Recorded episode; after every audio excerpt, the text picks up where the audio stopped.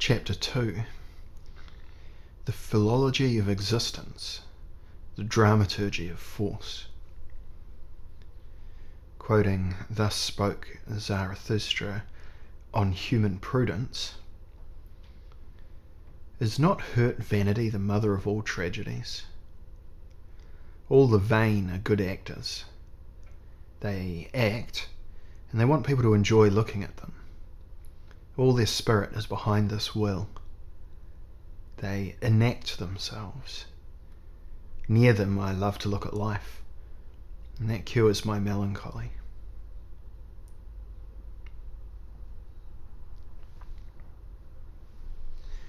It is characteristic of one type of important aesthetic theory that it never discusses a phenomenon without incorporating some element of what is being discussed into the discourse itself. The birth of tragedy out of the spirit of music is not only a manifesto on the polarity between the Apollonian and Dionysian artistic drives, but is itself the result of the interplay of energies that are both raging and resistant, intoxicating and precise. It does not concern itself merely with the occurrence of the Dionysian religion of art in antiquity, but instead directs itself towards a verbal passion play based on old and new heroes with neo religious gestures of ecstasy. It not only addresses the origins of tragedy and universal human suffering, as it is manifested in music, but also presents itself as a rhetorical notturno, within which opinions that are too severe to be heard without producing despair can be voiced from beneath a toned down veil of well formed sentences and attestations of courage.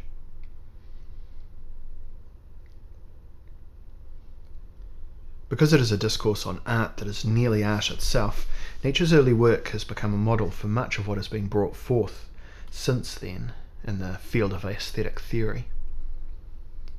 It is a discourse in which subjects who have been trained in science remind themselves of their extra scientific existence under the pretext of a theory of antiquity, Nietzsche the philologist here devoted his attention to his own existence and to the passions of the present.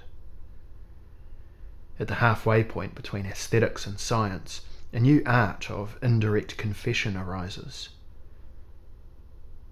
For what, if not the manifestation of his own psychodrama, can be at issue when an author extends himself with a reckless sense of superiority beyond historical facts in order to outline a new image of Hellenic culture and its tragic psycho spiritual foundation. An image that exhibits traces of late Romanticism and manifests a fin de siècle pathos, as though it were nothing more than a matter of translating Greek mythology into the metaphysics of bourgeois pessimism, and the suffering of the heroes of antiquity into modern day gestures of inner discord.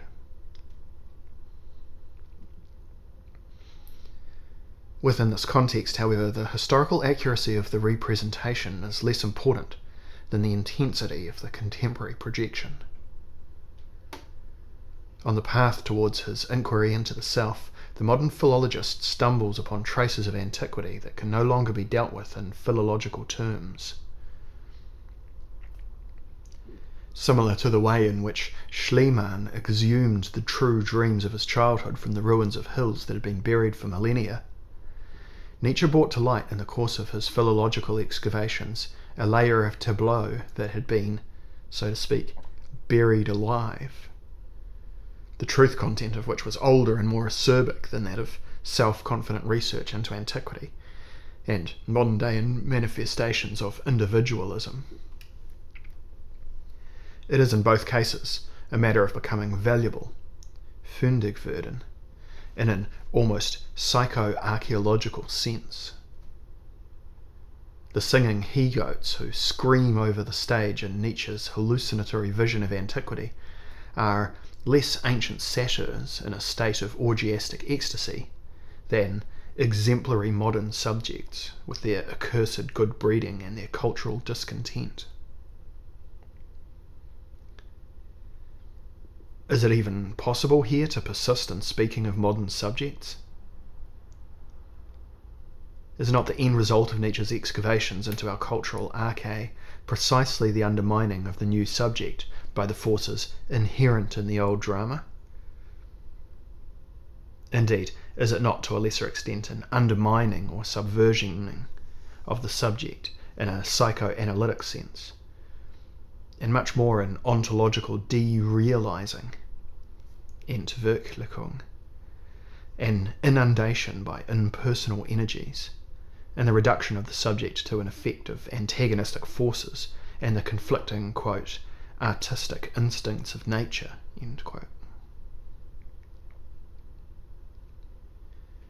The ego, and with it, its constitutive dream of autonomy, would thus represent merely the irreal seam at which the Dionysian force of vitality and sexuality encounters the Apollonian delight in vision and in dream. In the light of speculation of this kind, subjectivity, Subjekthaftigkeit, appears as the epiphenomenon within the interplay between the great subjectless cosmic forces, as an elusive interspace between the tendencies towards self preservation and self annihilation that exist within a cruelly exuberant and unintentional natural process.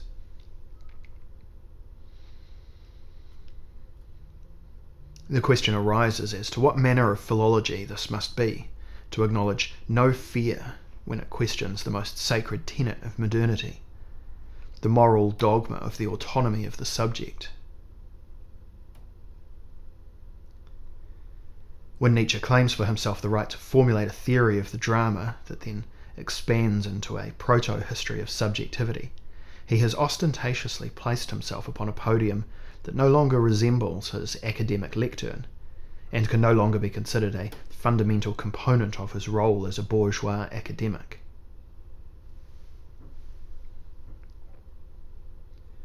But what kind of stage is it to which the philologist of the future ascends? Its cultural status was, in Nietzsche's time, anything but unequivocal, and has remained so to this day.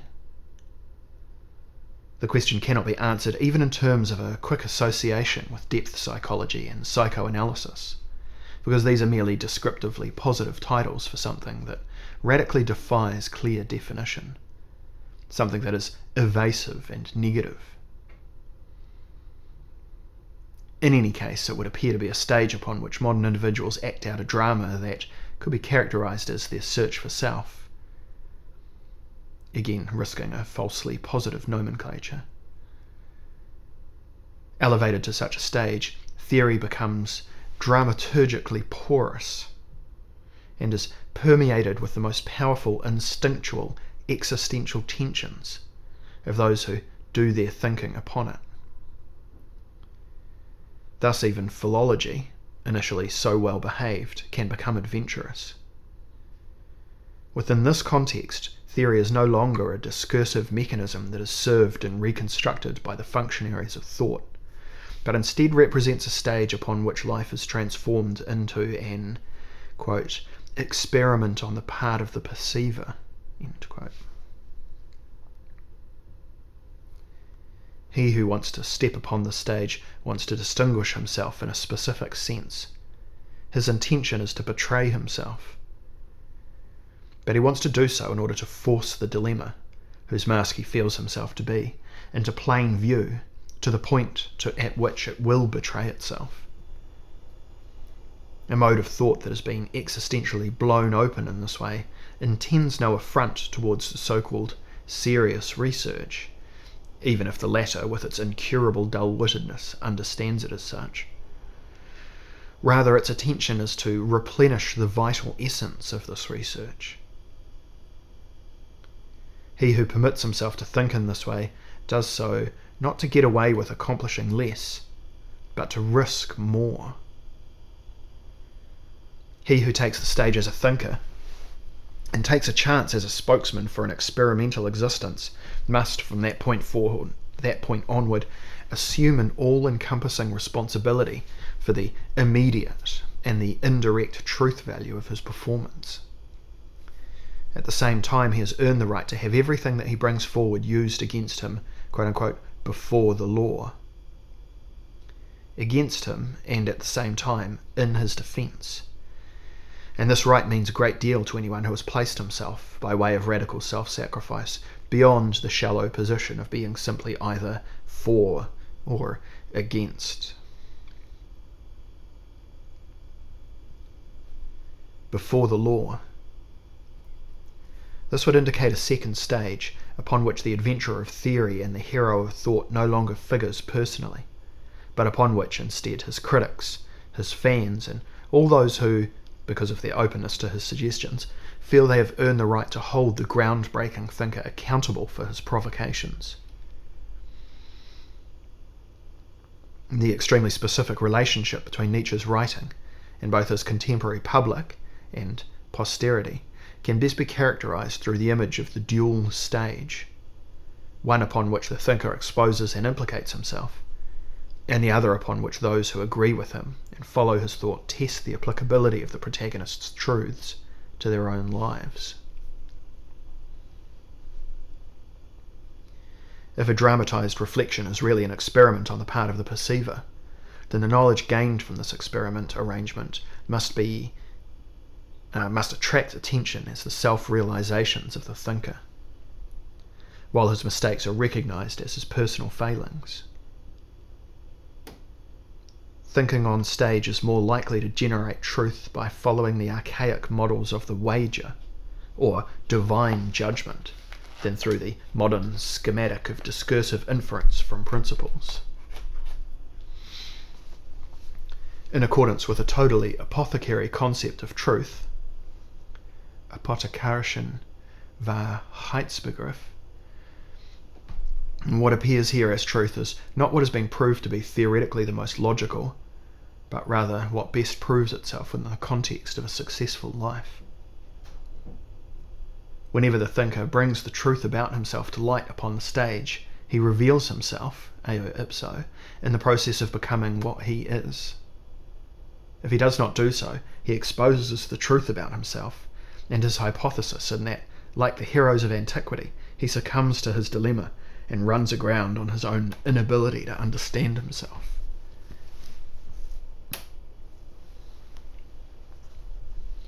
Whatever one thinks of Nietzsche, he must impress even his detractors in one respect, since in his willingness to risk intellectual truths, he was the most audacious thinker of the new era.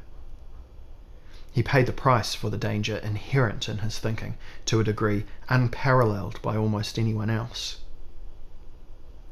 In his program for the stage, which was intended to lend him credibility as the new Dionysian hero, he ultimately proved himself to be above all else a hero of his own times, a hero of self refutation.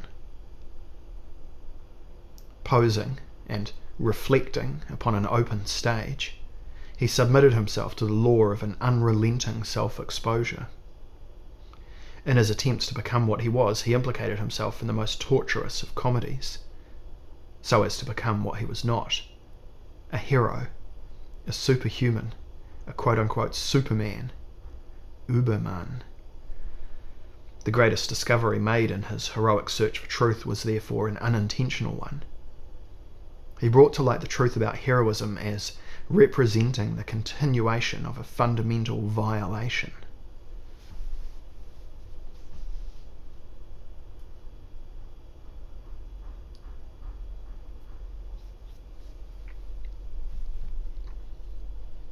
The first victim of Nietzsche's debut on the stage of truth was his standing within his own profession. One must first be familiar with what was common practice within the field of classical philology and its critical methodology, which, with its conjecturing and hair splitting, was part renunciatory and part subordinate, before one can appreciate the grotesque gap between Nietzsche's attempt to push forward and what was customary within the field. What Nietzsche carried out was not a mere switch to a different specialization, a transfer from philology to philosophy. What he accomplished was nothing less than academic suicide. From this point forward, Nietzsche no longer addresses antiquity as a classical scholar. Whenever he does call upon the ancients, it is as a modern mystagogue and a leader of orgies, who always speaks from a perspective of inner simultaneity with the early Greek mysteries. Dionysus, Apollo, Ariadne, the Sphinx, the Minotaur, Silenus. From that point on, these are simply mythological names for contemporary forces and allegories for acute sensations of pain. Modernity is thus no longer merely a name given to a volcanic process of repulsion on the part of an undetermined present in the face of its own prehistory, Vorzeit. For Nietzsche, it becomes concurrently the most accidental point of departure for the rediscovery of the basic truths of Greece. As is the intellectual custom, Sigmund Freud proved himself a generation later to be the truest of Nietzsche's indirect students, in that he also attempted to formulate his psychological opinions in the language of a time obliterating modern mythology.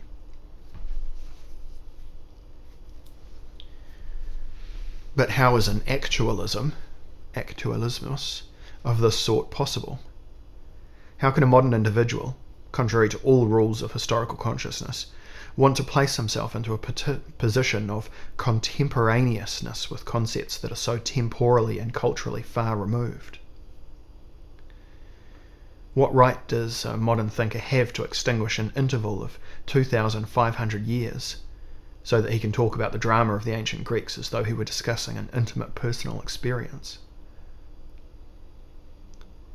Two observations on Nietzsche's way of positioning himself on the stage of thought can provide us with answers to these questions.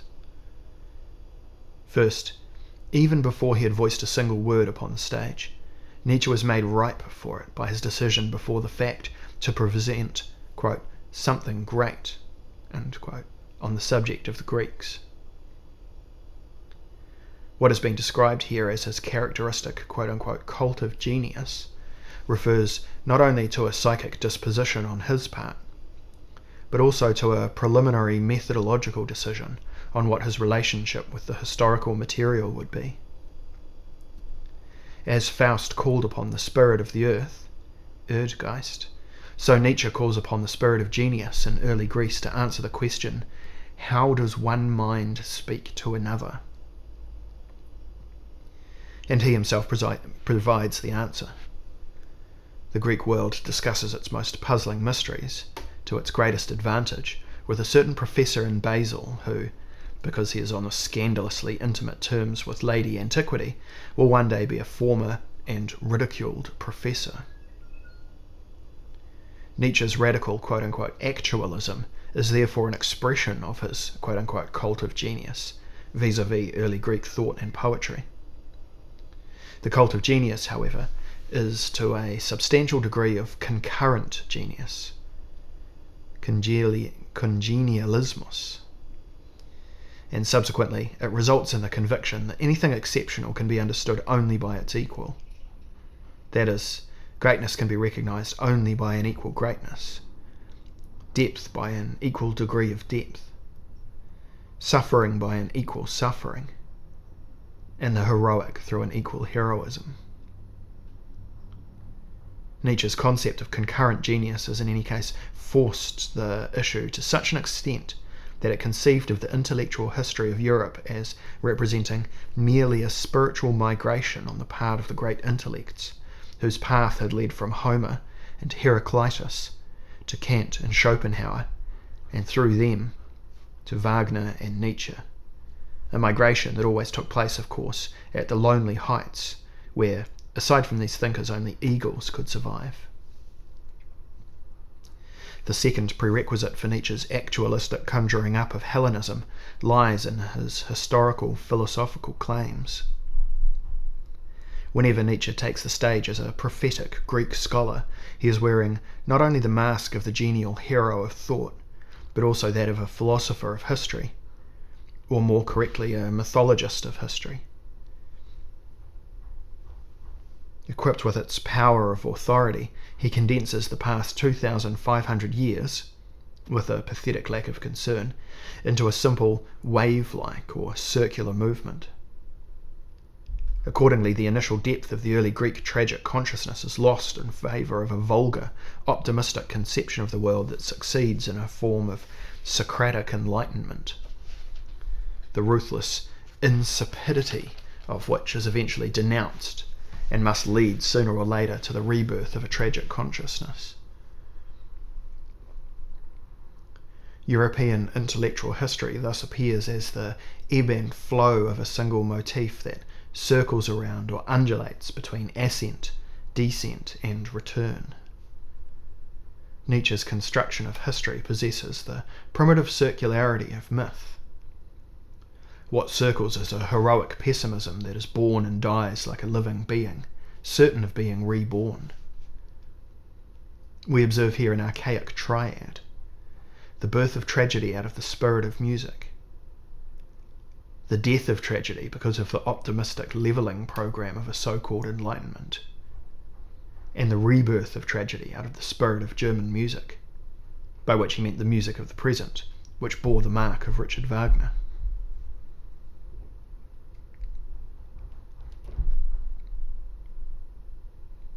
He who speaks in such mythic formulas has ceased to report as a historian on things that have actually existed. He has left the dust grey archives and entered the arena, or, to put it a better way, the maternity ward, in which European culture is reborn as a tragic one.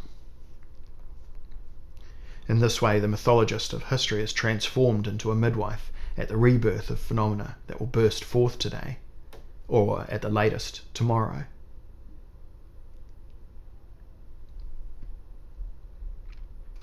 Even this formulation does not go far enough. Nietzsche cannot be content to sit as a kind of tragic gynecologist before the birth canal of the intellect and wait for whatever might appear. He himself begins surreptitiously, and yet as if he were being enticed by an irresistible allure, to play the role of the one who is again giving birth. In the ardour of his prophecy, he simultaneously becomes the pregnant mother, the gynecologist, and the divine child.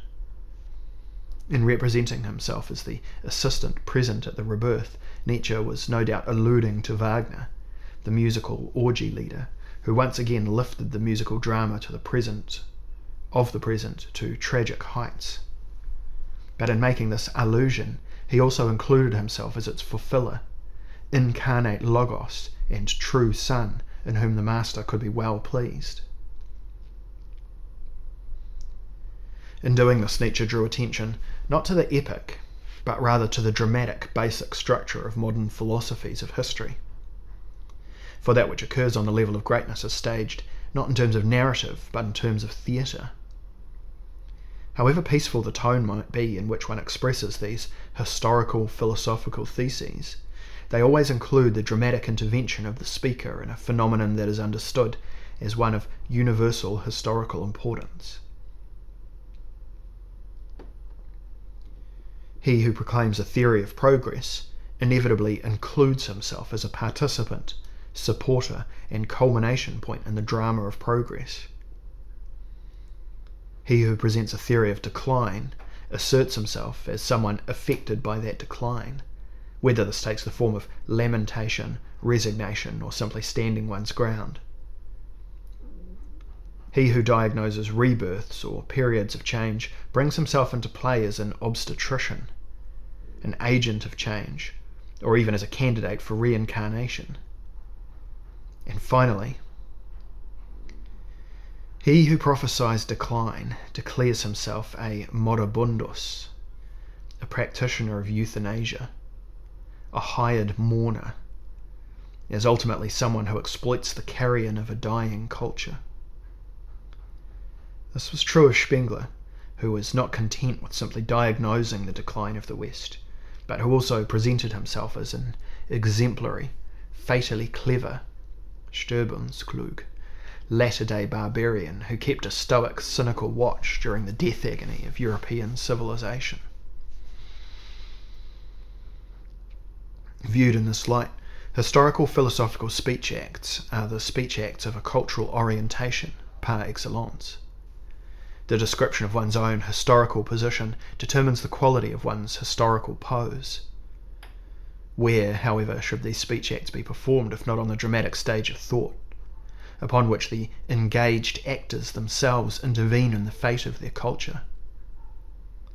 We are able to recognize in Nietzsche more clearly than in anyone else, with Lenin being the only exception of equal stature, the fact that great historical philosophical oratory allows the speaker to burst forth like a force majeure, whereby this oratory reaches a crisis point in a self realization, as a proclamation of self on the part of the speaker, and not without this realization being inserted most narrowly into the tendencies and potentiality of the moment.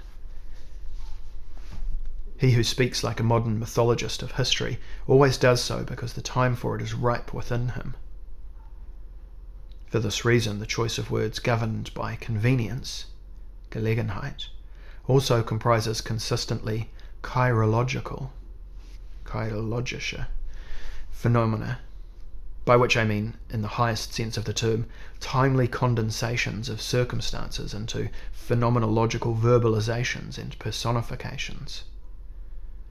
The thinker on the stage does not speak as a fool so much as his own initiative. Rather, he speaks, in that he is pursuing his own concern, in the name of the quote unquote universal moment that is being interpreted through him. The subjectivity of the speaker is elevated by this, purified of the interests of arrogance, and transformed into a phenomenon. Every essential historical moment is, however, as Walter Benjamin knew, a quote unquote moment of danger.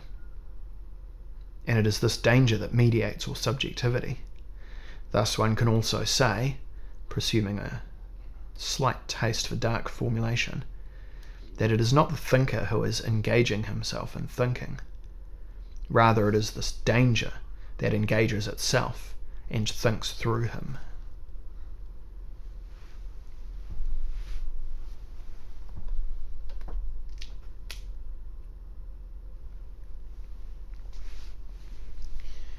We must be adamant on this point. From behind the camouflage of genius and a historical mythological enthusiasm, Nietzsche is able to set about discussing his concept of Hellenism with an unrestrained sense of contemporaneity. From here on, historical references will serve only as a foundation for the performance of the most contemporary of plays. To be sure, the fable upon which Nietzsche bases his attempt is of an archetypal simplicity as elementary as it as the most as elementary as the most ancient philosophy and as monotonic as archaic music. What is a human being? What is the world? Why must the world cause us to suffer? How can we be released from the suffering? These questions have an almost flat and superficial ring when measured against the shocking violence with which the isolated consciousness awakened to the dilemma that is raging within it, is frightened by its own individuation, and after having been thus frightened, no longer is anything but the craving to understand that within it is really of any consequence. Let me try and say that again. No longer is anything but the craving to understand what within it is really of any consequence. Who am I? What will be my fate? Why must I be I? There are no other questions. In the initial stages of his performance, Nietzsche is still somewhat removed from reducing his undertaking to this primary form. This does not hinder him from already expressing himself within it, together with his Hellenist decorum, his Schopenhauerian vocabulary, his illusionist rhetorical coquetry, and the educated bourgeois cast of his drapery. None of this can alter the fact that in his first book, as will be the case in general in his later literary work, the dramatic primary structure of the search for the genuine self begins to function with great clarity. Motivated by a powerful need to express himself, the thinker steps out onto the stage, borne up by the certainty that his previous presentiments were sufficient to warrant making a spectacular entrance whatever might still separate him from the latest views. Certainly, the actor does not yet know how this compulsion will express itself, and he is certain that the last word cannot be spoken for a long time yet. At the same time, Because he is beset by the feeling that he is pregnant with great things, he is convinced that he has said something of the utmost significance. What else can a man do who is convinced that the greatest man of his time, Richard Wagner, has acknowledged him as an equal? The drama begins as if the actor wants to say, I am here, but I am not yet myself. I must therefore become myself.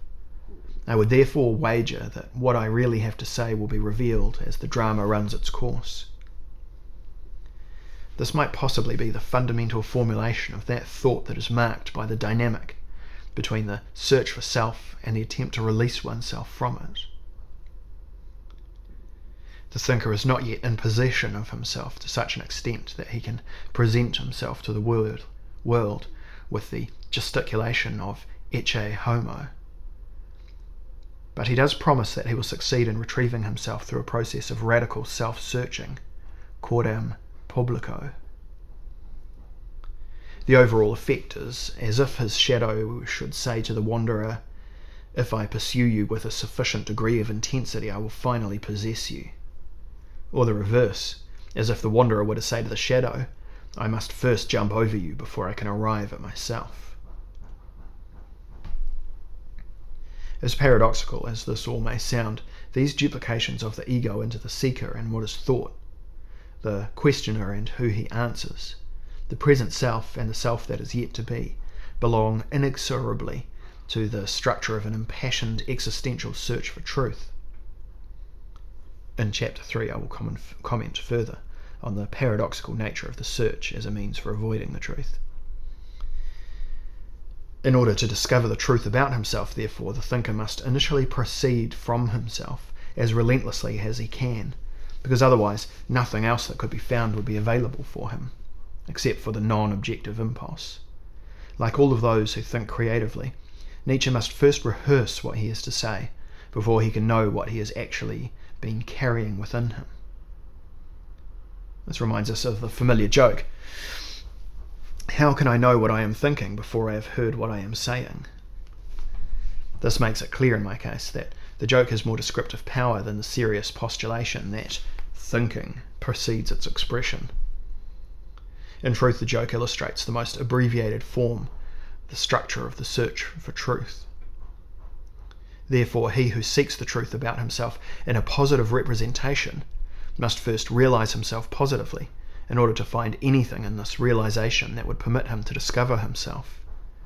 For previously there had been, for lack of expression, nothing to discover, because nothing had been expressed, for lack of its having been sought.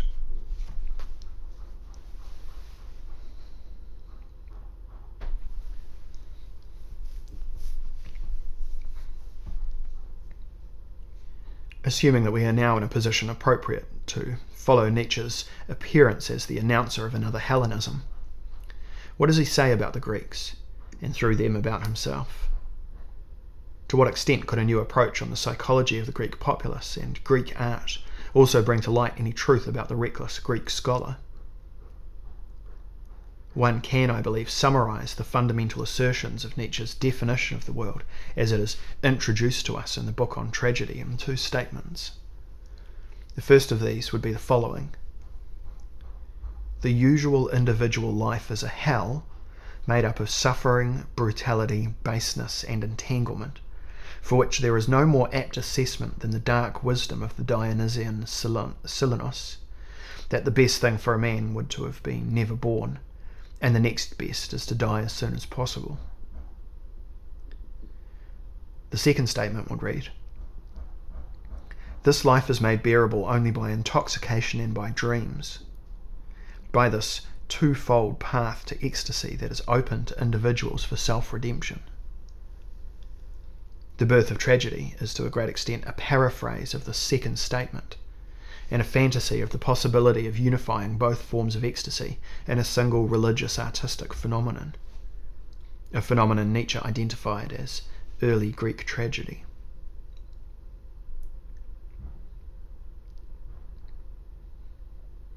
The path of intoxication is delegated to the god Dionysus and his orgiastic manifestations.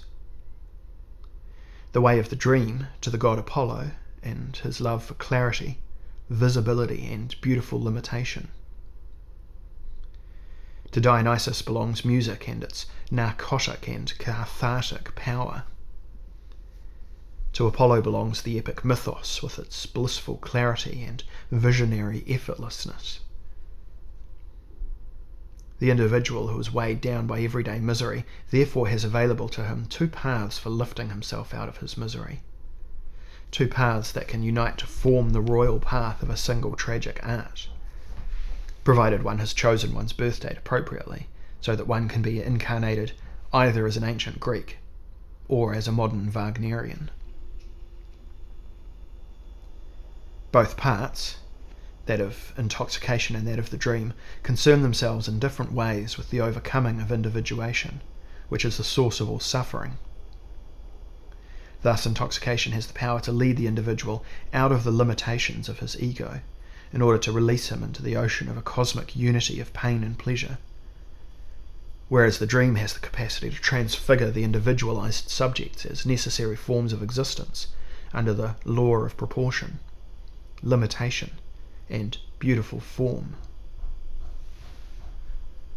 The tragic work of art materializes when the Dionysian and Apollonian elements fuse with each other this fusion takes place for Nietzsche under the Dionysian sign of intoxication because it comprehends the Apollonian elements of drama, the epic stage plot, and the mythic fate of the hero, as only the dreams of the ecstatic chorus, which sees in the visible fates of the heroes objectifications and the suffering god Dionysus.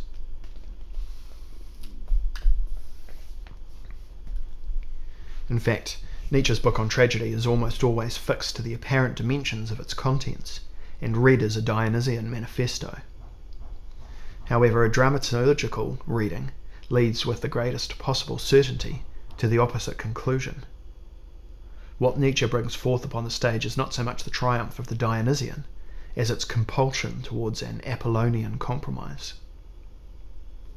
Even this reading would seem somewhat scandalous when compared to the classical image of Greek culture because it no longer recognizes the serene authority of Apollo as self evidently given, but instead teaches it as representing a courageous victory over an alternative world of dark and obscene forces that does not alter the fact that in Nietzsche, from a dramaturgical perspective, the Apollonian world of illusion has the last word. Whether or not this illusion dances henceforth before our eyes with an infinitely deeper opalescence. It is almost as if the humanistic elements of Greek culture were suddenly being expected to acknowledge that this beautiful Apollonian man's world actually represented a Dionysian transvestite theatre, and that in the future there could be no more relying on the edifying unequivocality of the Apollonian empire of light.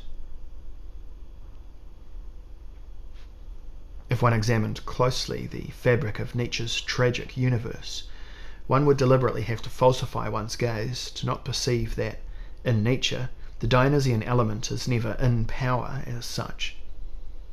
The orgiastic musical element is never in danger of breaking through the Apollonian barriers. For the stage itself, the tragic space, as Nietzsche constructed it, is in keeping with his overall plan. Nothing other than a sort of Apollonian catch mechanism that ensures that no orgy will result from the orgiastic song of the chorus. The music of the singing he goats is a Dionysian paroxysm set apart in Apollonian quotation marks. And only because the quotation marks are summoned in order to make the sounds of Dionysian savagery palatable for the stage are the great dark driving forces able, their impersonal casualness, Unständigkeit, notwithstanding, to bring forth their contribution to a higher culture. Within this arrangement, the impossible can also be raised to the surface, provided it acquiesces to the Apollonian quotation marks. That is, to the compulsion to articulate, symbolize, disembody, represent. Without these quotation marks, there would be, so to speak, no performance rights granted. Only when the passions have promised to behave as they should are they permitted to conduct themselves as they wish. The price paid for the freedom of art is the constraint imposed upon it.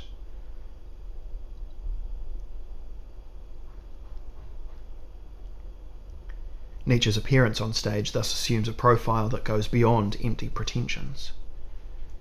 If we only saw it previously in its most superficial appearance on stage, masked by the cult of genius and its mythological pathos, and now puts on a second mask, penetrating deeper into itself and into the ancient presentation of the play.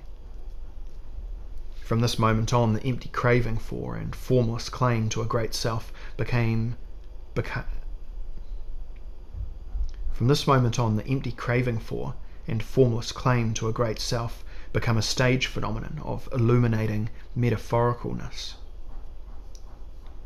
Nietzsche's second masking as a Greek scholar tells us that this self has born itself into a conflict, and that this conflict is between two deities who interact with each other like impulse and constraint, passion and control, release and moderation, movement and contemplation, compulsion and vision, music and image, will and representation. In our further discussion, we must accept that everything that happens on stage is being impelled forward by a conflict within the actor, a conflict that is intended to be reflected in the opposition between the two deities of art. It does seem, however, as if Nietzsche was unwilling, actually, to settle this conflict. To a much greater extent, he insisted on exposing it as something that was, to a certain degree, meant to stand before us as an eternal polarity, comparable to a sculpture carved in stone of two superhuman wrestlers, whose potential for violence is immediately apparent to anyone without their ever having to move. Both deities seem to have been frozen in a vision of struggling movement.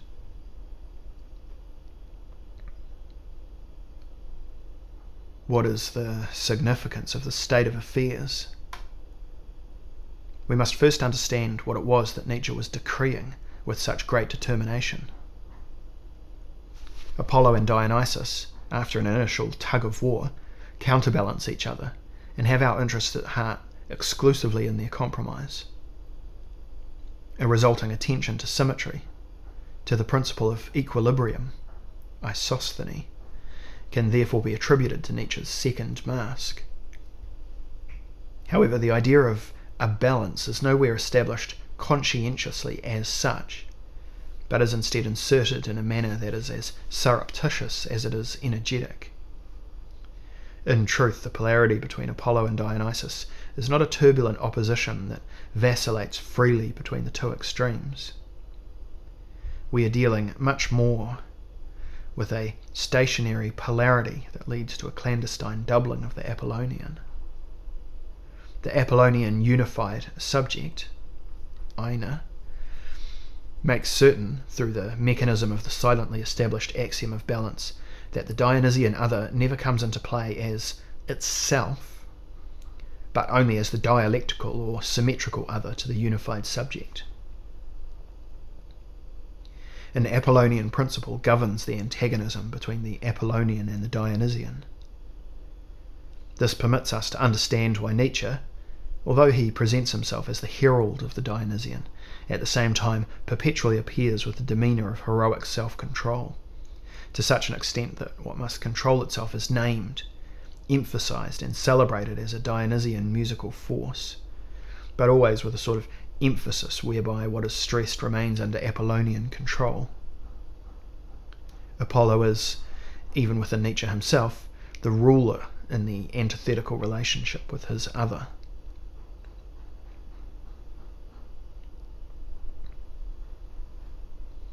With the establishment of this symmetrically frozen mask made up of the two halves of the faces of both deities, Nietzsche accomplished a stroke of genius vis a vis self representation that has fascinated us to this day.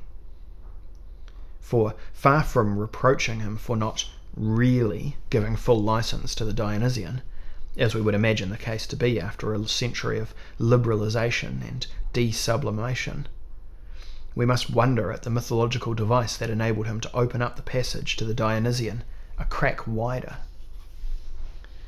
Manfred Frank has demonstrated most impressively in his book Der kommende Gott, the God to come, that this device was not without preconditions, but that the groundwork for it had been laid by the thought of early Romanticism and Richard Wagner. Nietzsche's thought is established within this Dionysian fissure. However, he who begins thinking with the fissure of origin must be prepared to accept, as a logical consequence, the condition of having escaped, as also being one of dissolution and separation.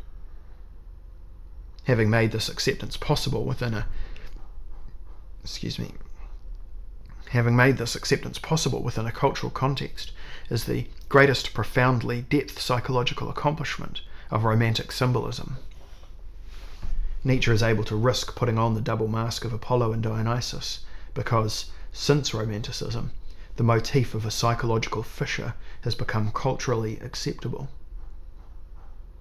Even for those who were the most narcissistically sensitive and chaste, this high cultural symbolism had in the meantime become a non contemptible means of expression available for ambivalent psychological self representation. Nietzsche made use of the romantic capability for looking back from the rationality of the day into the reason of the night, in order to scout out, in his own way, the Dionysian energetics of the foundation of being. We cannot overlook the fact that this represents an extremely mediated and guarded form of playing with primordial forces. The recollection of Dionysus is precisely not a naturalistic propedeutic of barbarism. Rather, it is the attempt to sink the foundation of culture deeper into an era of barbaric menace. In any case, Nietzsche's Dionysian fissure proves to be the most promising form for maintaining a relationship to that which precedes a conscious awareness of self an arrangement to which one continually returns whenever the question arises as to how the Dionysian truths contained within the foundation of pain and pleasure, Schmerzlustgrund, can be integrated into the forms of modern life without our having to succumb, succumb to the barbaric risks of madness and violence. My observations with respect to Nietzsche's acknowledgement of symmetry and his opting for the submission of the Dionysian to the compulsion toward the symbolic corroborate the thesis that few 19th century books are quite as Apollonian as The Birth of Tragedy. The extent to which it can also be read as a Dionysian text will become apparent in chapter 4 if we imagine the esoteric concept of the Dionysian as representing philosophical quote unquote thought.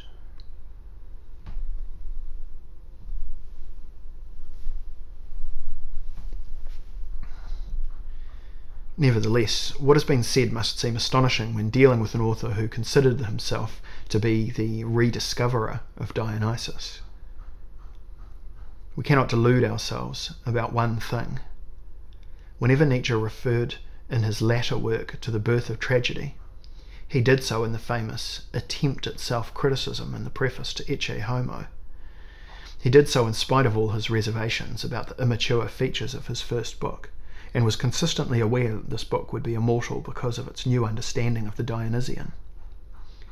His own Dionysian reading of the birth of tragedy can be explained above all through the fact that, for the later Nietzsche, the word Dionysian was the equivalent of anti Christian, heathen, immoral, tragic, adjectives that correspond overwhelmingly to the tendencies of the book on its semantic level.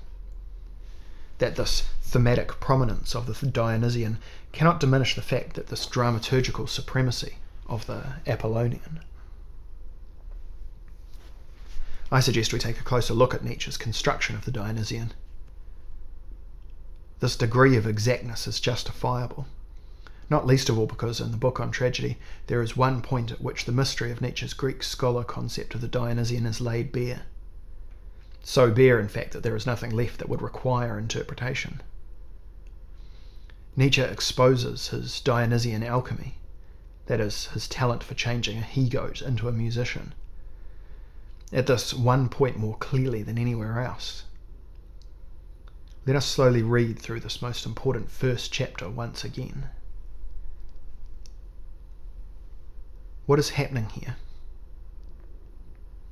Before our eyes, Nietzsche splits the Dionysian throng into two severely differ- differentiated, almost oppositional choruses, which relate to each other like culture and nature, or like civilization and barbarism. According to the author, a quote unquote monstrous gap separates the Dionysians of Greece from those of the barbarians, a gap the highly cultured individual will never again bridge. Indeed, will never even be able to want to bridge. This gap will take on immeasurable significance for the theory of tragedy. We can convince ourselves of this whenever we wait for the moment at which the fictive procession of the approaching God, with its followers, rolls towards us only be, to be divided at the very second at which the winged, beschwingt, classical philologist is attempting to join it. The element that had fascinated the philologist in the distant and as yet undivided view of this chorus of Dionysian throngs is too evident to require an explanation. For from a distance, and presuming a grandiose disregard for details, the vulgar chorus is condensed into a humanistic dream image with an irresistible power to entice. This quote from page 37. Under the charm of the Dionysian, not only is the union between man and man reaffirmed, but nature, which has become alienated, hostile, or subjugated, celebrates once more her reconciliation with her lost son, man. Now the slave is a free man. Now all the rigid, hostile barriers that necessity, caprice, or impudent convention have fixed between man and man are broken. Now, with the gospel of universal harmony, each one feels himself not only united, reconciled, and fused with his neighbour, but as one with him, as if the veil of Maya had been torn aside and were now merely fluttering in tatters before the mysterious primordial unity. In song and dance, man expresses himself as a member of a higher community.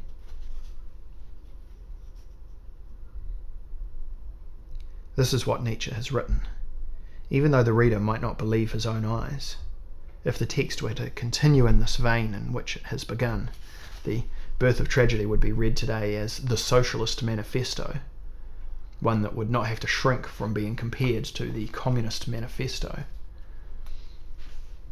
the work would be read as the program for an aesthetic socialism and as the Magna Carta for a cosmic fraternity. One would glean from this book precisely those characteristics that only vestigially shared in the image of the corresponding political organizations and ideologies. But the temptation Nietzsche feels to enter into history as the spokesman for a Dionysian socialism lasts only for a second just as long as it takes for the throngs of the deity to storm past at the appropriate historical distance, and the reconciliation with man and nature is directly demanded of no one. As soon as proximity provides for the dissolution of an idealistic inexactitude, all previous premises are reversed. Admittedly, to the same extent that the fusion with the whole appeared as a pure impossibility, Nothing stands in the way of a sacrifice to the unattainable. But if the raving chorus of sounds, bodies, and appetites comes closer, the abyss of primordial origin is opened up into that into that to which the individualized subject cannot want to revert for anything in the world. Images of horror immediately rise up. Images of fatal constriction and death by suffocation in the cavern of Eros. What appeared previously as a blessed disentanglement is now seen as a horrible dismemberment. That which longing purported to crave now causes it to recoil in horror, with a definite sense of nausea in the face of its realization. The impulse toward unification suddenly changes over into a frenzy of disintegration and the eros of the return to the womb of earth and community is transformed into a panic of dissolution and revulsion at the prospect of the socialist vulvocracy Vulvokratie. This is the decisive moment. The Bacchanalian festival procession is now split apart, and while the Dionysian barbarians continue to revel in their group rut, the noble minority branches off that has placed itself under the command of the Greek willed culture. And thus, away with the barbaric Dionysians of the Orient, away with the orgiastic sexuality of the cult of spring, away with the compulsion towards physical contact among the people and other unappetizing subjects. Away with all this leftist, Green Party, all embracing crudeness. An Apollonian intervention is demanded here. A masculine, self aware, individualist principle should intervene one that would confront with its purity and selectivity any sort of obscene confusion. Before the common Dionysians can become Greek and Nietzschean Dionysians, they must be filtered through a sort of preliminary purification process. This I will call, following Nietzsche's description of it, the process of Doric pre censorship. Early Hellenism erected, so we are told, a masculine dam to protect itself against the Dionysian flood. It heroically resisted the, quote, extravagant sexual licentiousness, quote, that was characteristic of the Walpurgis night of the barbarian Dionysus. The Doric dam construction was responsible wherever the, quote, horrible witch's brew of sensuality and cruelty became ineffective. End quote. The Dionysian feminine attempts at inundation recoil against the quote majestically rejecting attitude of Apollo. End quote. What is worth noting here is the radical revaluation of the Dionysian. Suddenly, it no longer appears as a principle that is bent on reconciling the world, because of which all human existence would, for the first time, be able to achieve its true goal, but rather as a primitive force of cultural destruction an uncouth demonic danger of uncontrollable release and dissolution. For me, the Doric state, and uh, this is a quote from page 47. For me, the Doric state and Doric art are explicable only as a permanent military encampment of the Apollonian, only as incessant resistance to the titanic barbaric nature of the Dionysian. For Nietzsche, then, the Doric process of pre censorship existed in the initial stages of the Dionysian. It served to break the flood of the Dionysian against the dam of the Apollonian. The phenomenon of an art of ecstasy that has been tamed into submission to advanced culture develops for the first time out of the binary energetic complex of dam and flood, restraint and intoxication. In the beginning was the compromise, the play of force and counterforce, which became inextricably interlaced with each other for the purpose of reciprocal assent. Nietzsche represents this compromise graphically and does not neglect to mention that the authority who has succeeded in reaching the compromise is Apollo and not his irresponsible opponent. Thus, Apollo is the calculating subject who enters into the daring game with his own dissolution after the same Apollo had finally reluctantly acknowledged the imperative of the demands of Dionysus, he decided, according to Nietzsche, to disarm his violent opponent by means of a reconciliation. Nietzsche goes so far as to note that this is a quote unquote seasonably effected reconciliation.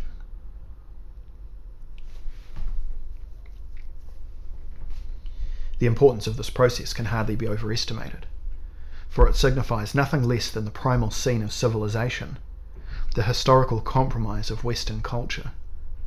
Because of the Apollonian compromise, the old orgiastic power of nature is forced upward and is welded once and for all to the register of the symbolic as artistic energy. In making this observation, Nietzsche was aware that he was speaking not of an arbitrary episode within the context of the history of Greek art, but of an event that would prove fateful for all higher civilizing processes. He says, quote, This reconciliation is the most important moment in the history of the Greek cult. and here we might add the most important transition along the path from archaic to highly advanced forms of living. It is almost unnecessary to state that these more highly developed forms bring with them an increase in fragility, an ascent to the living being toward more improbable, more perilous forms that are, as if unavoidably, enveloped in a haze of perversion. through the inhibiting and intensifying act of power that the Apollonian compromise represents, the naive orgies of early human beings are transformed into the sentimental festival performances of more recent times. They are no longer reversions of man to the tiger and the ape, but progress towards festivals of world redemption and days of transfiguration. Only now does Nietzsche's Dionysian undertaking again come into play. After Doric pre censorship and Apollonian resistance have done their job and erected adequate defences, the author's fascination for the Dionysian component is able to re enter, a component that has now become completely music, completely dance, completely mystical participation and beautiful suffering. In short, In short, every higher form of stepping outside of oneself that the reverential traditional term tragedy sidesteps. Just as soon as a distance from the vulgar procession of the satyrs has been symbolically re established, the transfiguration of the Dionysian begins anew. Bracketed within aesthetic parentheses and dramaturgical quotation marks, the singing he goats are no longer libertines who regress to bestiality. Rather, they have been rejuvenated into the media for effecting a fusion with the foundation of being and the subjects of a musical socialism. The magic is repeated within a secure framework that serves as protection against the risks involved in an actual enchantment. From this point on, everything appears in its quote unquote second edition. Dionysian revelers in place of Dionysian revelers. Unification in place of unification orgies in place of orgies. This process of standing in place of something is, however, conceived of as a process of beneficial substitution and not merely as a forfeiture of the original. Within the context of this gain, culture begins to affirm itself as, quote unquote, culture instead of savagery. And this quality of standing in place of something becomes the key to the mystery of the civilizing phenomenon. The ramifications of this for theories of truth will soon become apparent. In the next two chapters, I will discuss the drama- dramaturgy of substitution and the metaphysics of illusion. Henceforth, the old Dionysian forces are permitted to overflow with a new licentiousness. In place of licentiousness, into the riverbed of symbolization. No wonder then that the path to Greek tragedy is accompanied by the quote, greatest exaltation of all symbolic faculties, by a collective release of all symbolic powers. Through this elevation into the symbolic, the world becomes more than it was. The substitution is superior to what it replaces. What has arisen from the original surpasses it. Quote, the essence of nature is now to be expressed symbolically. We need a new world of symbols. In short, the barbaric he goat has advanced to the status of civilized goat. And if he were to think back on his wild, lo- wild youth, although this would have to be delayed a priori, could say to himself as a post structuralist, quote, A symbol has inserted itself between me and my intoxication. A language has preceded my ability to be present only as myself, presence by me. A discourse has taught my ecstasy to speak. But isn't it worth lamenting the fact that lamentation itself has become a discourse? The Apollonian subjectivity, however, now notices for the first time, albeit too late, the dilemma in which it has implicated itself by agreeing to a compromise with the Dionysian. From here on out, it can no longer conceive of itself aus sich selbst. out from its own self? Hmm. Apollo has lost the illusion of his own autonomy. In his attempts to re establish it to the extent that he can, he must sink ever deeper into the discernment of his own lack of a foundation. Bodenlosigkeit, after he has glanced into the Dionysian abyss beneath his forms. Uh, sorry, beneath the forms. After he has glanced into the Dionysian abyss beneath the forms, Apollo is no longer able to believe in his substantial rationality and his masculine self control. His initial hope of being able to negotiate a compromise with the Dionysian in which he will be able to preserve himself unaltered is revealed as an illusion. Without fail, Apollo is swept into the undertow of the Dionysian dissolution of identity. It undermines for him the idea that the beautiful illusion of his own self with its glistening abstraction and its abundance of rational light, might in truth represent only an objectification of the amorphously suffering god, Dionysus.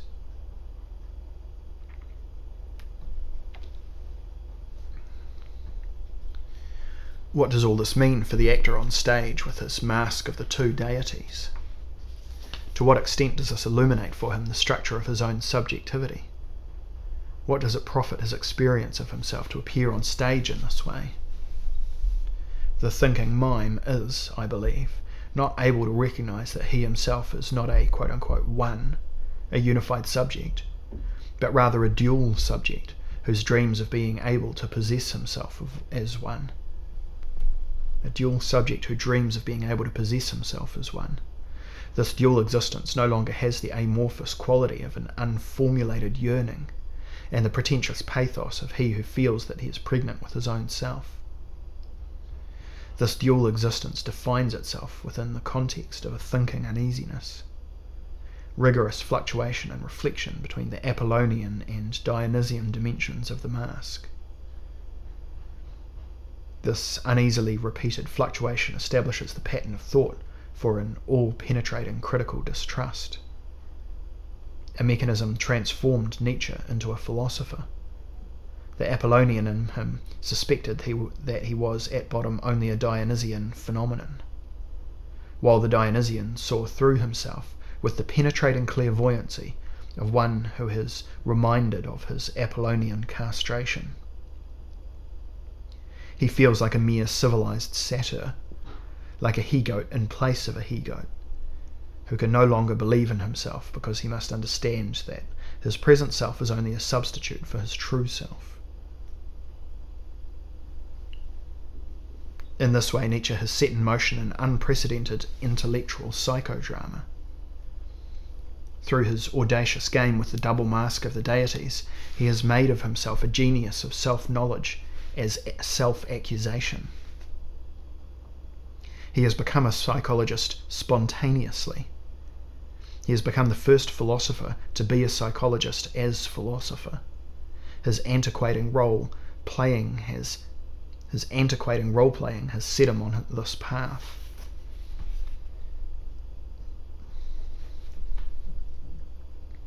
Nietzsche always finds himself in a position in which he faces himself as a transparent phenomenon. He does not believe in himself as Dionysus, because he has had to sacrifice his wild lower half to the Apollonian compromise. Conversely, he has just as little belief in himself as Apollo, because he suspects himself as being merely a veil before the Dionysian.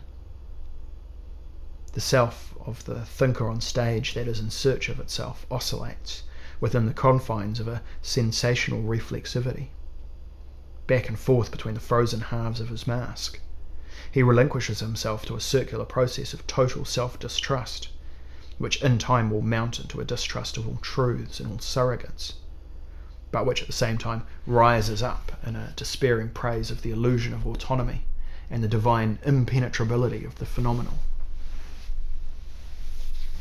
Whatever position the ego may assume, whatever quote unquote representation of itself it may choose to offer, it will perpetually sense that the other side the displaced aspect is lacking. Within the framework of this knowledge laden, confused fluctuation between the process of masking and unmasking, Nietzsche's third face develops, with dramaturgical repercussions of the most impressive kind.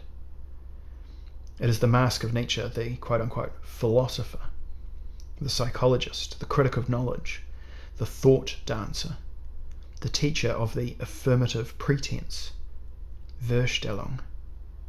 With this third face, Nietzsche begins to come dangerously close to his quote unquote become who you are. Dangerous because this mask, in its misleading optimism, could induce Narcissus to tumble into his own image. The danger that emanates from the image always strikes the person who passionately desires at his weakest point the fact that he would like to have in reality what he allows himself to have only in the image, in the imaginary modus of representation. Dionysus does not permit himself to possess, and whatever can be possessed is not Dionysus. Therefore, the greatest danger for Nietzsche lies in wanting to incarnate Dionysus, so as to at least be able to take possession of him in his incarnate form. On the basis of his theory of bipolar artistic forces, Nietzsche immediately emerges as a virtuoso in the art of an uneasy kind of self reflection that does not believe in its own observations. It does not believe itself, not because it has renounced itself or because it would bet a quote unquote totalizing critique of reason, but rather because the self of this reflection is constituted in itself, an sich beschaffen, in such a way that that which would allow it to believe in itself must always elude it. Nietzsche's dramatic thought is in the process of discovering that it is absolutely impossible for self reflection and identity in the sense of an experience of unity that could lead to contentment, to occur simultaneously. Whether as Apollo or as Dionysus, the named, identified, and masked subject is never permitted to believe that it has arrived at the foundation of its own identity. For as soon as it sees itself, the subject has already seen through itself as something wherein it cannot set its mind at ease, because it is lacking the best part of itself, its other. Thus, Nietzsche's theatrical experience of self sets in motion a perfect system for self disillusionment. Whatever might say I upon the stage will be a symbolically represented I, an Apollonian artistic creation, which we hold out before us like a veil to protect ourselves from perishing of the complete truth.